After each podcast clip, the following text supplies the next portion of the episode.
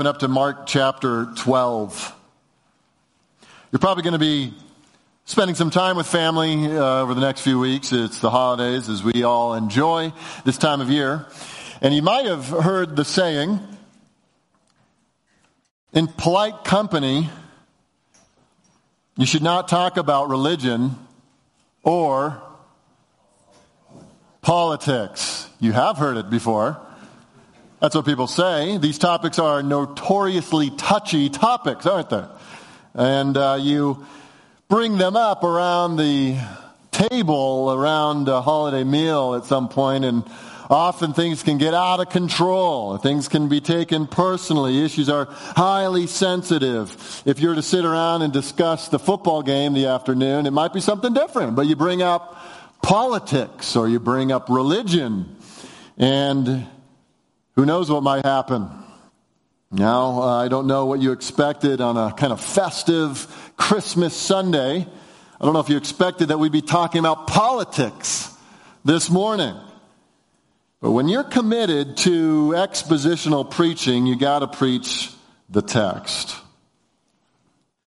According to Pew Research Center's analysis of 12,832 sermons last year in the year 2020, sermons from 2,143 different churches in America, it is said that politics and the theme of politics was picked up and increased more last year than ever. It had been a topic that found its way into the pulpit more than recent years, perhaps due to the election, to COVID, to mandates, and various strong opinions on various issues.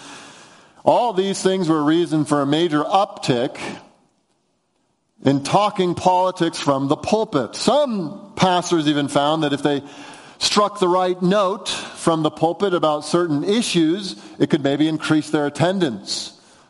And so they began preaching more politically oriented sermons. Interestingly, probably correlated and I'm seeing things is that this has also been a very divided time, hasn't it? Very divided time. I hear it regularly about churches splitting or pastors under pressure from their congregants to speak or to be silent, to say nothing about this issue or to address that issue. Some pastors, actually not some, many, have resigned. The pressure's too much. Why did you talk about that? Why didn't you talk about this? Elder boards have been divided. Church members who five years ago felt very at home with their congregation, maybe during the last couple years, have felt disconnected, disjointed, maybe out of place. Wonder how many of you have felt things like this in your own life around the political issues of the day. By the grace of God, Grace Rancho has been able to experience much unity from the top down, not because we're all like robots, cultishly adopting the same opinion about every possible thing, but because our hope is in Christ, and we want to continually set our hope on Jesus Himself and look to Him and let the transcendent gospel be the basis of our unity. And let other issues be areas where Good Christians can disagree. But there are some families, unfortunately, that have gone silent because of politics. There are some friendships that have been severed because of politics. There have been some relationships that once close have now become estranged and distant because of politics. You might listen to all this and say, well, maybe we should never talk about politics after all. I mean, maybe the old axiom's right. To talk about politics is to introduce divisive things and to polarize people, and maybe it would be just better of us to never broach the subject at all. Well, if you're an expositional preacher and you have to go to the text and let the text speak and go verse by verse and let God's word set the agenda for the diet of preaching for the church, and guess what? Sometimes you got to talk about politics. Because Jesus addresses a very political issue And we're going to talk about this morning. Christians actually can't really adopt that saying at all. Don't talk about religion or politics. We will talk about Christ. We will talk about our Lord, will we not? We will talk about what we believe about these things. And if people see that as talking about religion, well, so be it. We have the best news in the universe to tell. And so we talk about those things. And when the occasion is right, and when it's wise, and when it's there in the text, and when things are clear, we have the go ahead by Jesus himself to talk about politics as well. I want to point you to the Gospel of Mark, and we're going to be looking at uh, verses 13 to 17. Verses 13 to 17. I want to remind you where we are in this gospel so you can get the whole context. We are in the last week of Jesus' life.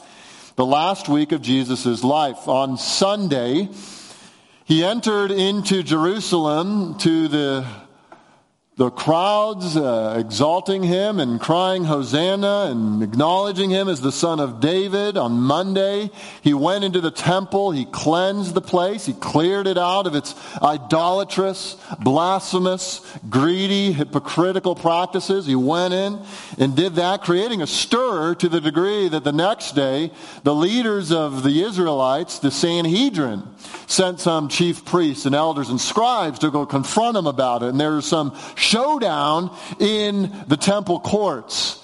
If you remember, the pilgrims coming from all over would have come at this point, at this part of the year for the Passover. They would have been coming into the temple. This was a very public, main stage debate or confrontation that's happening. It's very much on display. Jesus is having this confrontation with the leaders of Israel. If you remember at the end of chapter 11, verses 27 to 33, they asked him about his authority. Again, they're trying to dupe him. They're trying to to embarrass him, they're trying to discredit him. And Jesus is so wise, brilliant even, how he responds. He turns it on them and he does not answer the question about their authority. And he, in fact, exposes them. And then we looked at last week, chapter 12, verses 1 to 12, where he then tells a parable. Remember this? Of the wicked tenants the wicked tenants who represent the leaders of Israel, who God had given Israel these leaders. Israel represents this vineyard. The tenants were supposed to care for the vineyard, and God comes looking for the fruit of the vineyard. And the tenants will not give any fruit. They end up killing the messengers God sends. They end up killing the son that God sends, which is a foreshadowing of exactly what they want to do with Jesus. And now, here is another scene where we see Jesus under fire. They want to trap him again. Uh, the chief priests and the scribes and the elders failed. They got totally abused by Jesus. I mean, they tried to come in with their questions and Jesus owned them. And they kind of went off with their tails between their legs. And now something new happens. They're not done they haven't given up. They've tried a new strategy. Let's read the text, verses 13 to 17, and we're going to draw out some lessons here. Verses 13 to 17 go like this. And they, came, and they sent to him some of the Pharisees and some of the Herodians to trap him in his talk. And they came and said to him, Teacher, we know that you are true and that you do not care about anyone's opinion, for you are not swayed by appearances, but truly teach the way of God. Is it lawful to pay taxes to Caesar or not? Should we pay them or should we not? But knowing their hypocrisy, he said to them, Why put me to the test? Bring me a denarius and let me look at it. And they brought one. And he said to them, Whose likeness and inscription is this? And they said to him, Caesar's. And Jesus said to them, Render to Caesar the things that are Caesar's, and to God the things that are God's. And they marveled at him. I want to divide this text into two sections, two parts. The political trap is in verses 13 to 14. And the profound teaching is verses 15 to 17. There's a trap, a political trap, and then there's a profound teaching. And so as we look through, we're going to see many principles, but that's kind of the general divide I want to look at, the political trap verses 13 to 14. Let's look at the political trap first. It says they send him some of the Pharisees and some of the Herodians to trap him in his talk. Who's the they? You see that first word there, or actually second word? You have and, which connects it to the previous section. And they, who's the they? If you're following the order of events here, the they goes all the way back to verse 27 of chapter 11. The they is the chief priests, the scribes, and the elders who had tried to discredit Jesus by asking him the authority question. You remember that?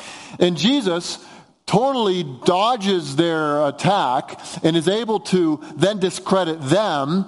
And they are now moving away. They recognize that Jesus told that story of the tenants about them. It says at the end of the previous section in chapter 12, verse 12, they left him and went away, but they did not give up. They now have a different strategy. What are they going to do? They're now trying to discredit Jesus a different way. They're sending others in.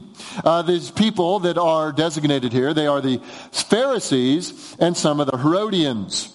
I like how Luke adds an additional detail. It says that they sent them like spies, pretending to be sincere. So the Sanhedrin, with its delegation, they can't get through to Jesus. They can't succeed in discrediting him. And so what do they do? They, they round up another group that's going to now go after him. Pharisees and Herodians. If you know a little bit about the Pharisees, they were the highly religious. And if you know anything about the Herodians, they were the highly political. Um, they normally couldn't stand each other, but isn't it funny how a common enemy will make new friends? What's happening here is that they feel that they actually might be able to work together in their common hatred of Jesus. It's interesting how this comes together. The Pharisees were the most religious, the Herodians were the least religious.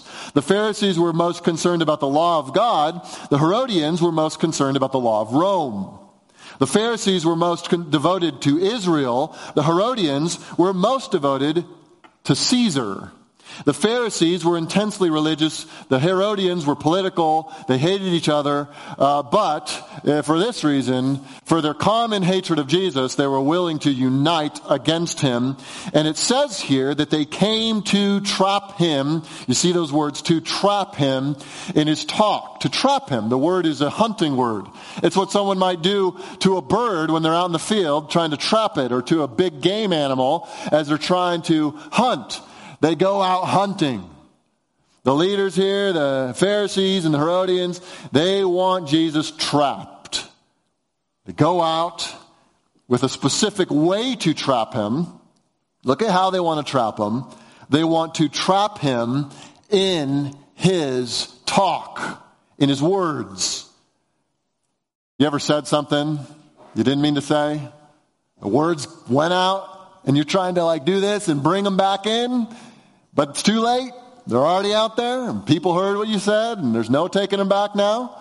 They want to do that to Jesus. They want him to, to say something that discredits him, that, that his words go out there and ruin something about his ministry, about his life. That's what they're aiming to do. Uh, and so they are very strategic in how they do this. They have a plan. Look at verse 14. Their first pl- part of their plan is to butter him up. That's the technical language. You know, butter him up. They also want to butter up the crowd. Look at verse 14. They came and said to him, Teacher, we know that you're true. You do not care about anyone's opinion. If you're not swayed by appearances, but you truly teach the way of God. Let me ask you, did they actually believe any of this? They did not. They, they wanted to kill Jesus. They wanted to eliminate him. But for the sake of discrediting him, they felt it would be strategic to act as if they were supporters, to act as if they really respected Jesus. They wanted to do that, I think, because they actually thought they could trick Jesus, first of all, and second of all, because it would actually be strategic for the crowd to see that they were not antagonistic. They wanted the crowd to feel like these people asking him are just one of them. They're just others in the crowd that are admiring the teachings of Jesus. This is an attempt to lower the defenses and calm the mood a little bit and, and just ask a, a genuine question. We're just really concerned about learning here. And so they, they butter him up. They make him feel like he's this great teacher and, and he really teaches the truth and he's trustworthy. They offer him all kinds of compliments. They're play acting. Right? One of the things we always talk about when we address the Pharisees is that they are hypocritical. This is, this is the perfect picture of hypocrisy, isn't it? They are saying things that are true that they don't actually believe. They're, they're playing a part. They're there to do an act before the people, to, to try to trick Jesus, to accomplish their own purposes. Jesus absolutely knows it. But what happens here is now that is the kind of introduction to what they want to say. It's not the question itself, but now it says that they come, that's their introduction, but now they have a question. Uh, there, there are sometimes, maybe in Washington, D.C., when politicians are trying to prove a point, that they'll aim to craft the perfect question, not to actually draw out new information that they don't quite know yet, but the question that is meant to stump the person answering the question. Politicians often do this. And this is exactly what the Herodians, who were particularly political, wanted to do here, and the Pharisees were willing to go along with it because both of them wanted Jesus eliminated. They crafted a question. And let me tell you, church, this is a well crafted question. This is a good one. They came up with a dandy here. They were ready. They had thought this through. This is strategic and explosive, and I'm going to show you why. It says, they asked, Is it lawful to pay taxes to Caesar or not? Should we pay them or should we not? A question about taxes. How many of you like talking about taxes? Taxes. This is a firework they just threw down in the temple courtyards. This is drawing everyone's attention. I'm sure, I've, I've said this in previous you know, sections where the, the, the, tension had to be so thick you could have cut it with a knife. I don't know if it got any more thick than that moment after those words spilled forth from the Herodians and the Pharisees' lips a question about taxes. You realize that disagreements about taxes have been the cause of more than one revolution. Disputes over taxes have led to bloodshed more than once. I want to bring you back a little bit of New Testament history to understand why this was so significant. I don't even think we could quite understand how significant this was without some context. If you were to rewind 20 plus years from this moment to AD 6, okay? Jesus is a little boy in, in 6 AD. What happened in Judea was that Rome claimed ownership of Judea. Jerusalem became part of the, uh, Jerusalem as a city, part of Judea, became a province under Roman rule. And what do you do when you put a province under your rule? Is you begin to tax it. You begin to tax the province. Judea began to be taxed by Rome.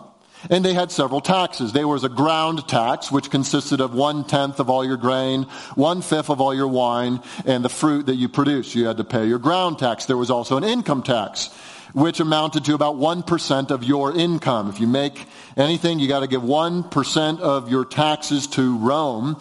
And there was a third tax, and this was the most controversial tax. This was the most despised tax particularly by the Jews, this was the poll tax.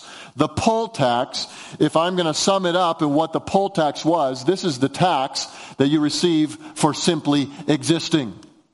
You get taxed for existing. They did not like the tax. It actually reminds me of George Harrison, the Beatles, uh, guitar player, wrote that song, The Tax Man, and he said, I'll tax the street. If you try to sit, I'll tax your seat. If you get too cold, I'll tax the heat. If you take a walk, I'll tax your feet. I think that's probably how the Jews felt at this point. You're taxing everything. you're taxing my food. You're taxing my income. You're taxing me just for simply existing. None of the Jews liked this tax or supported it except the Herodians who were seen as backstabbers to the Jewish people. So in AD 6, 6 AD, when this tax rolls out, guess what the Jews do? Revolt, okay? There was an actual revolt in those days. A man named Judas of Galilee led a revolt. He was a God-fearing Jew. He felt that to pay the poll tax was to not, it was not only economically unjust, but it was also theologically wrong for a Jew to pay Caesar's taxes, to pay those things. He felt like it was cowardly of any Jew to start paying these things that were were not right. He accused his fellow Jews of being part of the Roman pagan system and offering that which was due to God alone to false gods. He knew that Caesar claimed to be divine and to pay Caesar's taxes would have been tantamount to blasphemous idolatry. You were legitimizing the oppression of Israel. You were actually funding the oppression of God's people. How could you pay these taxes? How could you? Didn't God promise this land to us? Don't you remember the Abrahamic covenant? The land should be ours. Don't you know that he was faithful when we came in to, in the book of Joshua in the Old Testament? He helped us take this land and conquer the land. It's our land. How could you give up on it? How could you give it to Rome? How could you possibly acknowledge Caesar's authority by paying taxes? And so Judas uh, of Galilee was able to get a lot of people in agreement with him and revolt against the Roman Empire. It was stamped out pretty quickly because the Roman Empire at that point was massive and powerful.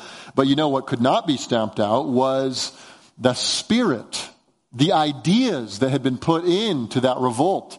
In fact, from this conversation, that we're reading about in Mark 12, if you fast forward now 30 years and go to 66 AD, there was another revolt from the Jewish people for the same reason the Jewish people did not feel that Rome had a legitimate claim to authority, and so they did not want these taxes, and so they rebelled and they revolted, which led to eventually in 70 AD the actual destruction of Jerusalem by the Romans.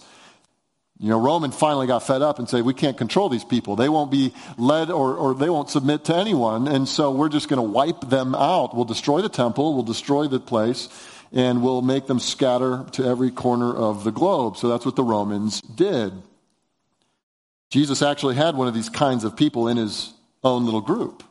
Simon the Zealot. That's what they were called. Zealots. The people who believed that Rome had no legitimate authority.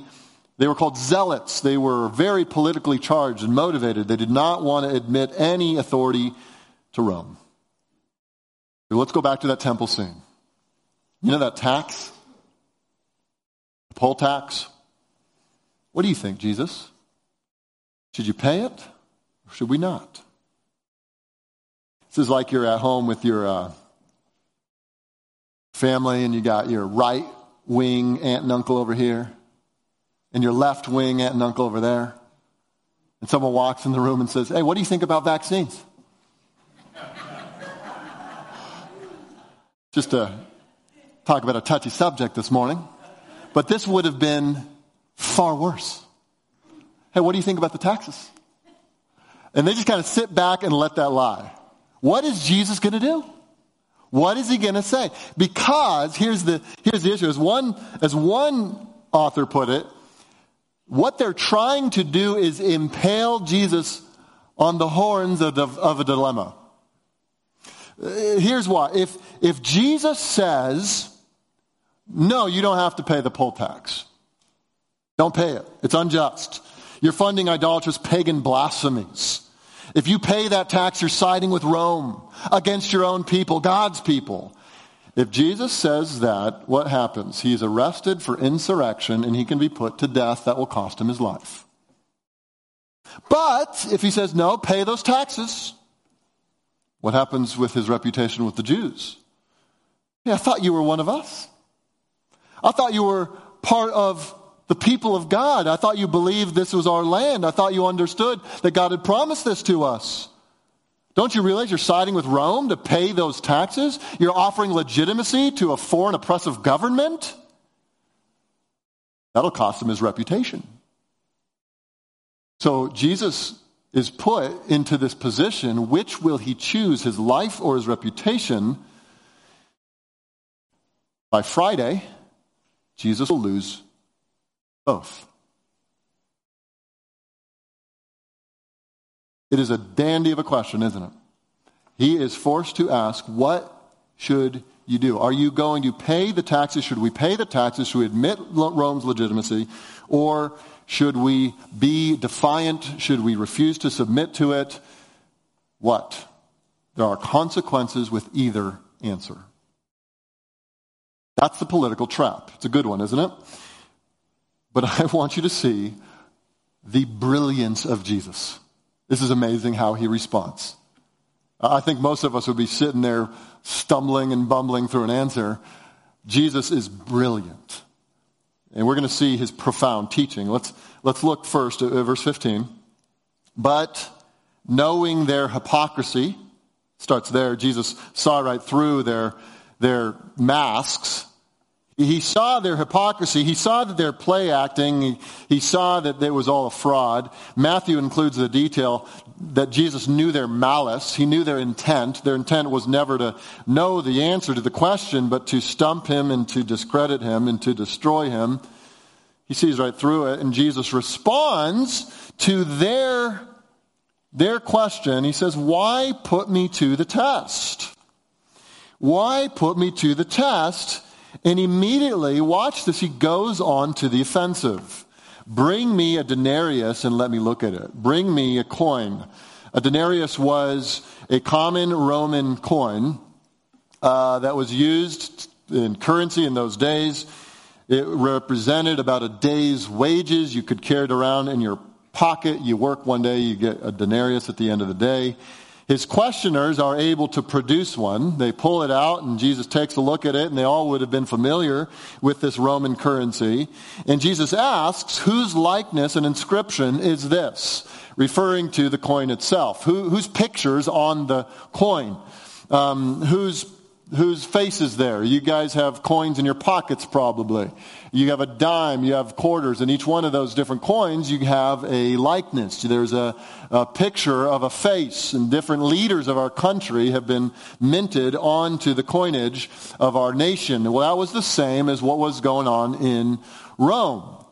And so whose picture is on the front of this coin? And they respond somewhat tersely. I wonder if they want Jesus to really get to answering their question, but he is doing something on his own here. And so they answer very quickly that it's Caesar's. Come on, we all know this. Caesar's.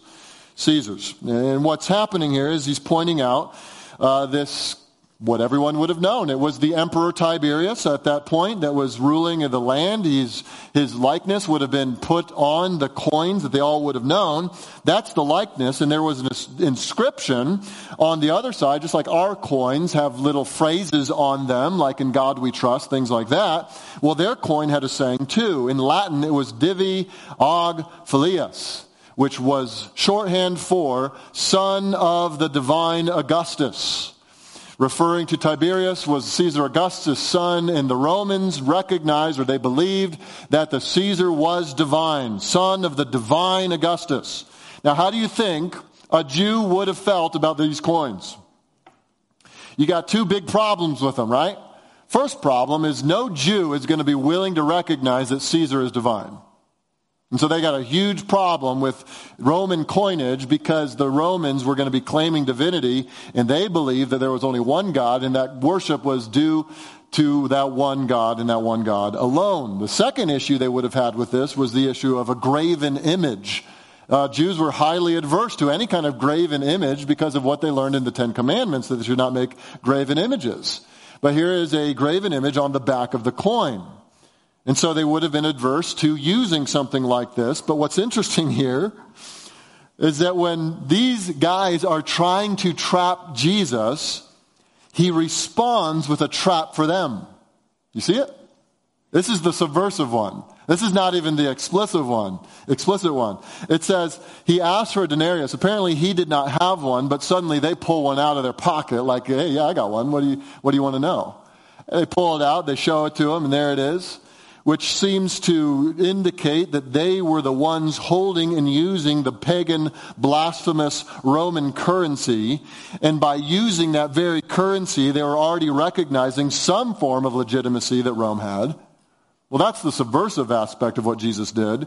But what he does explicitly is even more incredible. And what he does in his statement is a remarkable answer. If you were to sit this morning and I were to go over all the things that I studied and learned and talking or thinking about this statement, we'd be here all day. If you were to take a political science course by the end of the year, you maybe have scratched the surface about the implications of what Jesus said here. In fact, many say that Jesus' statement in verse 17 is the basis for all Western political philosophy. That everything flows from this statement of Christ. Look at his response in verse 17. Render to Caesar the things that are Caesar's, and to God the things that are God's. On one hand, it's so easy to understand, any child could get it. On the other hand, this is so profound we could spend months here. There are volumes upon volumes, church, written on that sentence. And there are volumes responding to those volumes about that sentence. There is so much in relation to not only theology, but government and the nature of po- politics and how we should think about nations as Christians.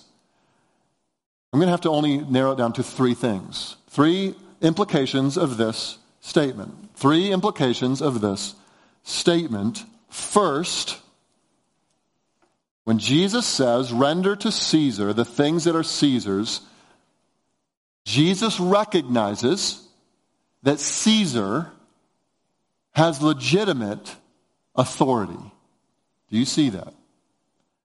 Jesus references things that are Caesar's.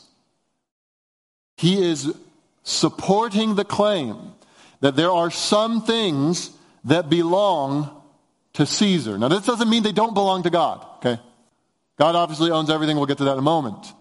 But there is a reality of government authority that Jesus upholds and affirms. The word render is a little bit of a unique word. It has the idea of a contractual obligation.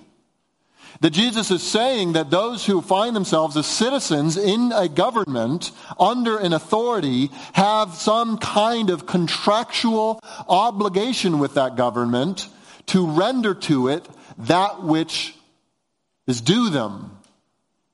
And this is causing us to pause and think about the nature of government. If you go back and you just think, think to yourself, what does the Bible say about human government? You just, your understanding of the Bible, if you were to start in Genesis and just think through government, what does the Bible say about government? Do you know that the, the first kind of understanding or thinking about government would come from Genesis 1? Not only do we introduce ourselves to the great governor of all creation, God himself, but we are introduced to this idea that humanity is to be governing. Genesis 1:28. What does God tell Adam and Eve, the first two people, to do? To rule, to subdue, to have dominion.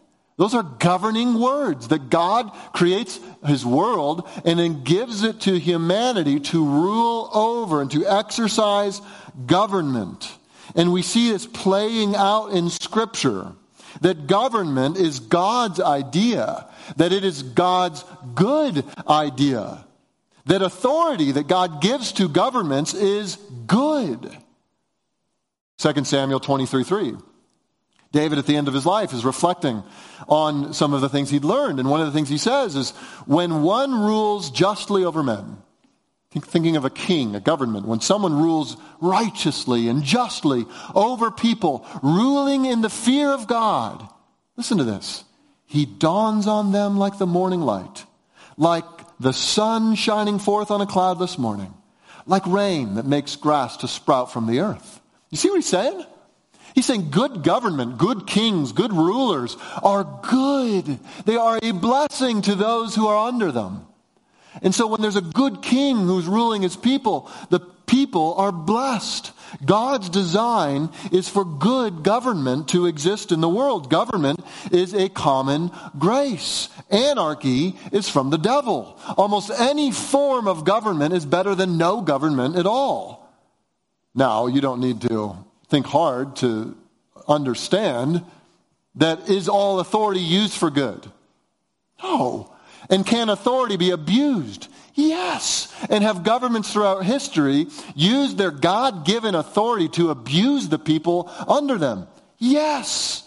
Time and time again, we have seen that fallen people use their God given authority, whether that's a husband who's the head of a wife or a household, whether that's a boss over an organization, whether that, unfortunately, even as some leaders in a church, it has happened that those in authority have abused their positions of authority and hurt the people that are under them.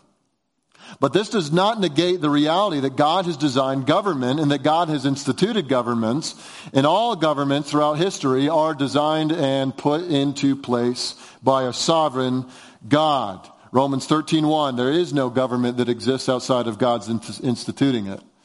Pharaoh was put into position by God, Romans 9. David by God, First, Chronicles, Nebuchadnezzar, Jeremiah, all the human kings that have ever come and gone, in every government that has ever risen to power and authority, every civilization that has ever gained influence in the world, they've all been put into place by a sovereign God who rules over them all. In fact, Jesus would say to those in authority over him, you would not have any authority unless it was given to you from above. He says that to the people who are about to kill him. Jesus says, render to Caesar the things that are Caesar's. And he is not saying that he's pro Caesar. Mind, mind that point. He's not saying that he's pro Caesar. He's not taking sides. He is pointing to the biblical reality that every human has been put into this world, and this world is intended to be ruled by governments, that governments existed prior to the fall, and government will exist for all time because Jesus will be king forever, and it will be a monarchy into the new heavens and new earth.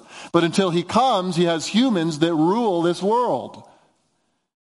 And Jesus here is even acknowledging the explosive reality that even Caesar, the pagan, the blasphemer, is due certain respects. Put yourself in the, the shoes of a first century Jew. You, you go, okay, I know God called my people. He redeemed us out of Egypt. He gave us that promised land. I've been learning the Ten Commandments from childhood. I know that God always ruled over Israel and He gave us kings, and we, through our kings, were able to expand influence and demonstrate God's character to the world. One day the Messiah will come and He'll free us from the oppressors. He'll give us the land. We'll rule with Him in our promised land. And then the Messiah comes. And he goes, Pay your taxes to Caesar. Caesar's rule is legitimate. You should submit to it. It's set in place by God Himself. Church, a government does not need to be Christian to be legitimate. Caesar was not a legitimate Christian but he was a legitimate Caesar. I remember when I first got here, um, early, in a few, few months into the ministry here at Grace Rancho, I was in my office and I got a call from a young man who wanted to talk to me about something, and I'd never met him before, never seen him since. And he, he came in and wanted to chat. He looked visibly angry or, or upset, even tremblingly so. And I invited him in, and he sat down at the chair across from my desk and he wanted to talk to me about the highly uh, sensitive issue of abortion. And he wanted to ask me what I, I, thought about that and what our church's position was about abortion. And I told him, you know, I, I believe that abortion is murder. I believe that life begins from conception and that we should protect the sanctity of life. I, he asked then, what, what are you doing about it? I told him, well, it's not that we're picketing uh, abortion clinics, uh, but we do tr- preach the gospel. We do preach the sanctity of life. We do try to teach a biblical sexual ethic. We do try to build strong families. We do try to do all these things, talk about the image of God in man. And so all of us, no matter who you are, from the greatest to the, the least, even those in the womb, are, are worthy of protection and love and care. Wasn't enough for him. He asked me, Do you pay taxes? Don't you realize that your taxes are going to fund abortions? You're funding murder. He wanted me to do something more. He wanted some sort of resistance to the government. Have you ever asked yourself that question, by the way? Have you ever thought about the reality that your tax dollars are funding things that are dishonoring to God? That your tax dollars are funding education that teaches that boys can be girls and girls can be boys? That your tax dollars are funding abortions? Have you ever thought about that? There were horrors going on in first century Rome that taxes funded as well. And in Matthew 17, people come up to Jesus and the disciples and they explicitly ask him, Do, does Jesus pay taxes? They ask him that. You know what the response was? Yeah, he does. Jesus paid taxes. Consider this, church. Jesus paid the taxes that paid Pontius Pilate's salary. Jesus paid taxes, and those funds went to support his own death.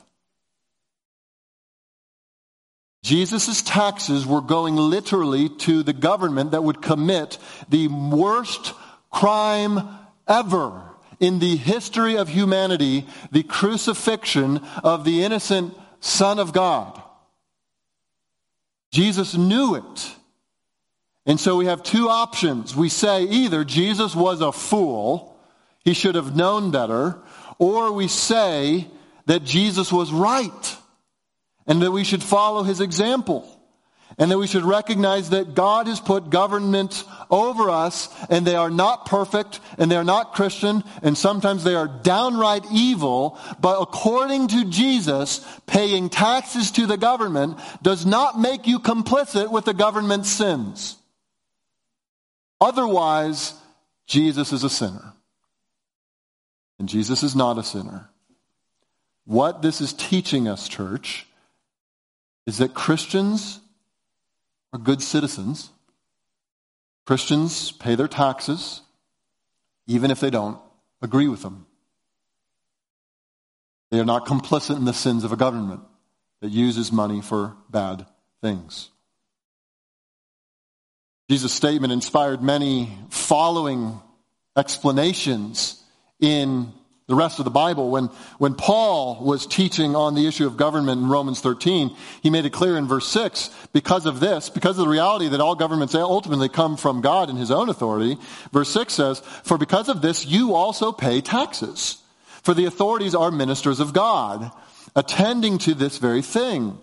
Pay to all what is owed them taxes to whom taxes are owed, revenue to whom revenue is owed, respect to whom re- respect is owed, honor to whom honor is owed. And Peter, who would have been right there watching and listening to this whole thing, years later, as he reflected on this principle, would say in 1 Peter chapter 2, verse 13, be subject for the Lord's sake to every human institution, whether it be to the emperor as supreme, or to governors as sent by him to punish those who do evil and praise those who do good. And then he said, honor everyone, love the brotherhood, fear God, honor the emperor.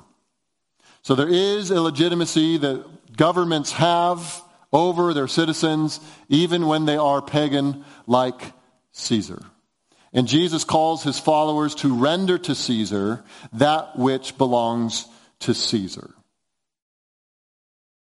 That's the first point. The second implication of this statement is this that we need to recognize that Christians are not dependent upon government support. See this here? You, might ask, how do you get this from the text, Eric? Simple. If Jesus is saying that it's okay for Christians to live in Rome as tax paying Roman citizens, then he's implying that it is not necessary for that Roman church to be, to have a Christianized government over them. Jesus is okaying the reality that there can be Christians in Rome paying taxes unto Caesar, and they are not in sin for doing so. That the, Christ, the, the government doesn't need to be Christian for them to be there, for them to thrive. Jesus is legitimizing Christians who live in Rome. He is not saying you need to flee because you can't pay taxes to this government. He is not saying you're in sin for paying taxes and being citizens of this government. He is saying that if you, if you are a citizen of Rome and your authority is Caesar, then pay your taxes to Caesar. You can live in a nation that is outrightly antagonistic to Christianity. You see that? You can live in Rome. You can do this. You're not called to defy the government by not paying your taxes. You're not called to overthrow the government. You're not called to revolt. You're not called to gain and use political power, and only then can you be fruitful and faithful Christians. you're not called to do any of those things. He is saying, give them the due, give the government what's due them, render to Caesar what you are contractually obligated to give to Caesar. Give it to them. You can live, Christian, in any pagan government validly, legitimately, without dishonoring the Lord. This is what he's hitting at here. That it's possible for a Christian to be a Christian in Rome. In fact, think of what goes on in the following years after we get to the end of the New Testament history. What happens to the Christians in the Roman Empire? Does the Roman Empire become more Christian? Not until a few hundred years later. I mean, the Christians are going to have to live under the authority of Nero, Caligula, Tacitus, Claudius, Domitian, and other emperors who hated Christians and wanted to stamp them out. They wanted Christians gone, wiped off the face of the planet. They didn't want them to exist anymore. And how radical would Jesus' statement be to these Christians who are told, pay your taxes to Caesar? Yeah, the guy who wants to kill you, pay your taxes to him. See, some have thought that Christians need to have politics in their favor to survive. Christians need to have the political upper hand in order to advance. But this would go against all that God has revealed to us in Scripture about how He works. How did the Messiah come to the world? As a political powerhouse, as a king, marching with an army? In a manger, as an infant? Salvation is not going to come through insurrection, but through crucifixion. The gospel is not going to advance through power plays and dominance, but through humble, obscure service and proclamation of the gospel. You know, let me just say, I am all for fighting for the rights and believing that God has given us inalienable rights and believing that there are certain governments that are worse and certain governments that are better and that Christians can and should work to win elections and secure votes and fight for laws that promote peace and harmony in the land. We certainly should pray for those things. We pray for our leaders on a regular basis on a Sunday morning. But he is legitimizing here the reality that it is sometimes the case that Christians will live in places under rulers that are anti Christian. Here's the good news we can survive it. The thing that church history shows us is that Christians will survive. Jesus will build his church, even if they have no political power at all. I like what one author said Christians are like cockroaches. We can survive anywhere. Read church history. Uh, read about how Christians survived the Roman Empire. Read about communist Russia, the evangelism of Richard Wurmbrand to his fellow cellmates amidst torture.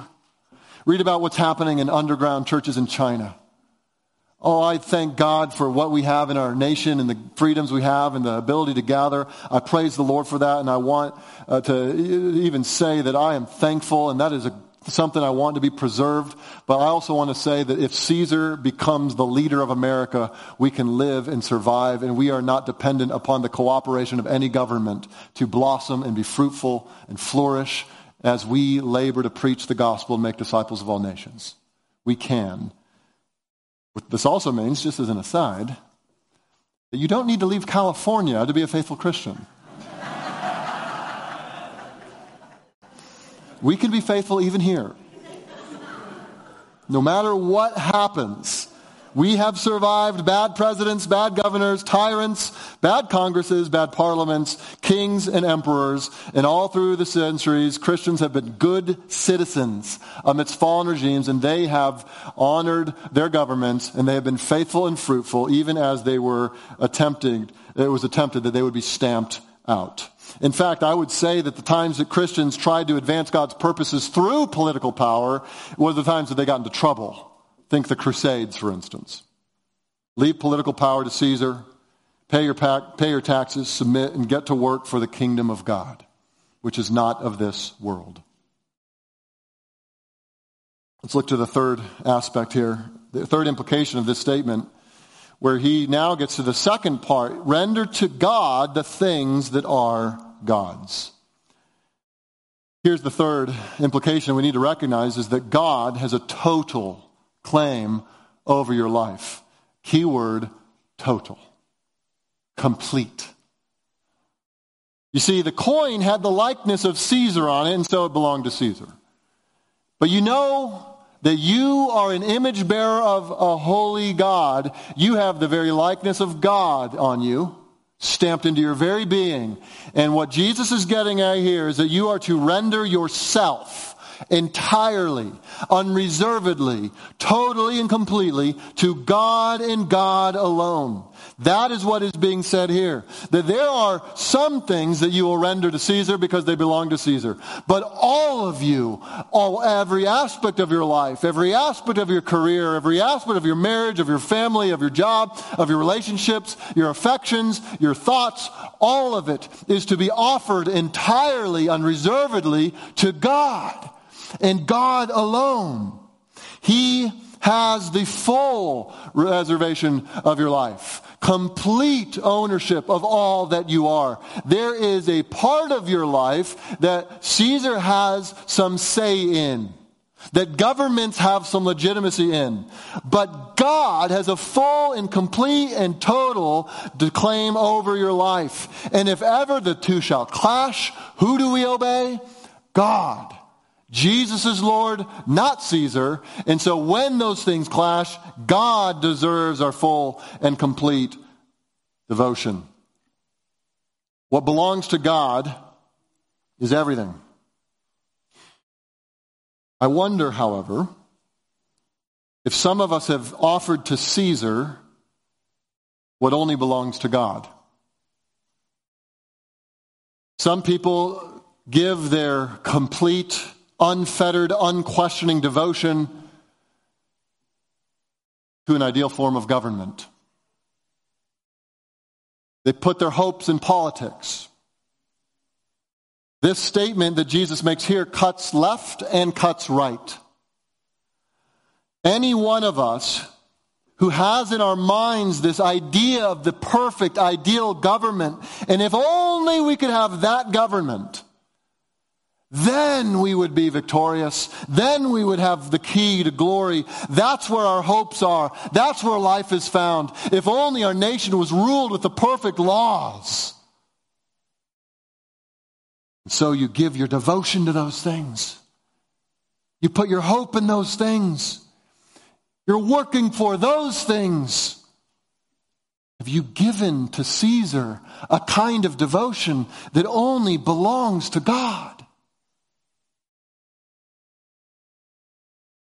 How would you know that if you had done something like that? Are you okay with spiritual lethargy in your own life? But just long to be more politically active? Because that's where the action's at. Do you have a pattern of broken or estranged relationships that have been broken or estranged because of your political disagreements. Political disagreements will happen, but there's some red flag when there is uh, a line of dead bodies behind you of people who feel hurt, offended, and run over because of the things that you politically are believing and arguing and fighting for, rather than advocating a kind of peace, even in the midst of disagreement. Do political losses send you plummeting into depression and anxiety?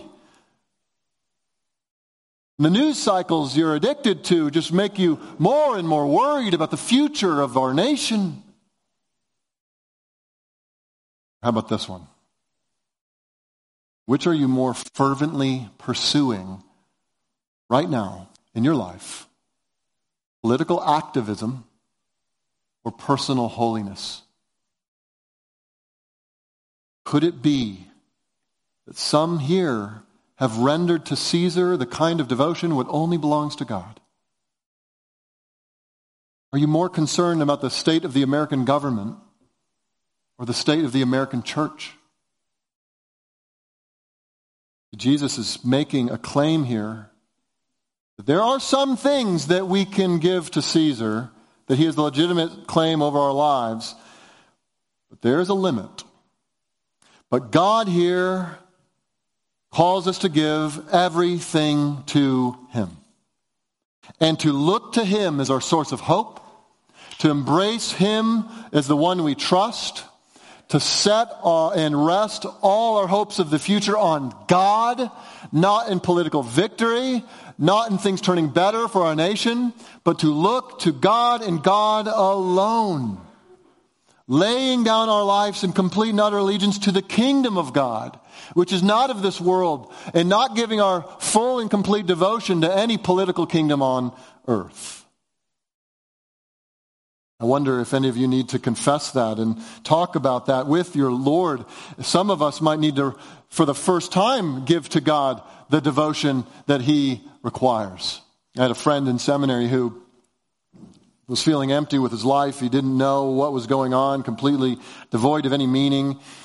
And a Bible that he had been given several years ago was sitting on the shelf next to him. He never cracked it open once in his life, but for one reason he felt compelled to crack it open and begin reading. He opened it up, he pulled it down off the shelf, he began to read in Genesis 1 and began just storming through it. He's an avid reader. But a few days later, he's in Mark 12. Mark 12. And he reads these words Render to Caesar the things that are Caesar's, and to God the things that are God's. And right in that moment, he was struck. He had never rendered to God that which belonged to God. Oh, he was a good citizen, but he wasn't a good Christian. He realized in that moment, I need to repent. God has sent his son. Live a perfect life that I could never live, to die a cross, on a cross, to the death that I deserved, that he rose from the dead victorious on the third day. He is the ruler of the world. He will come back and set up an everlasting kingdom. That our allegiance is to be His and His alone. And in that moment, he confessed his sin of living for himself and he rendered to God that which belongs to God. If there's anyone here this morning that needs to do the same, I would urge you to listen to Jesus. Give God the worship he deserves the glory due his name, the devotion that he demands, the complete and total and unreserved obedience. Give that to him. That is what we have been called to. We love him, adore him, worship him, obey him, because he has loved us so perfectly. And to tie it to Christmas, isn't that why he came? He came as an infant Yes, he was a king. He came veiled in flesh, that we might have a Savior who could sympathize with our weaknesses, who could suffer with us, but who would overcome in the resurrection and prove himself to be the Savior to everyone who trusts in him. Let's worship him. Would you pray with me?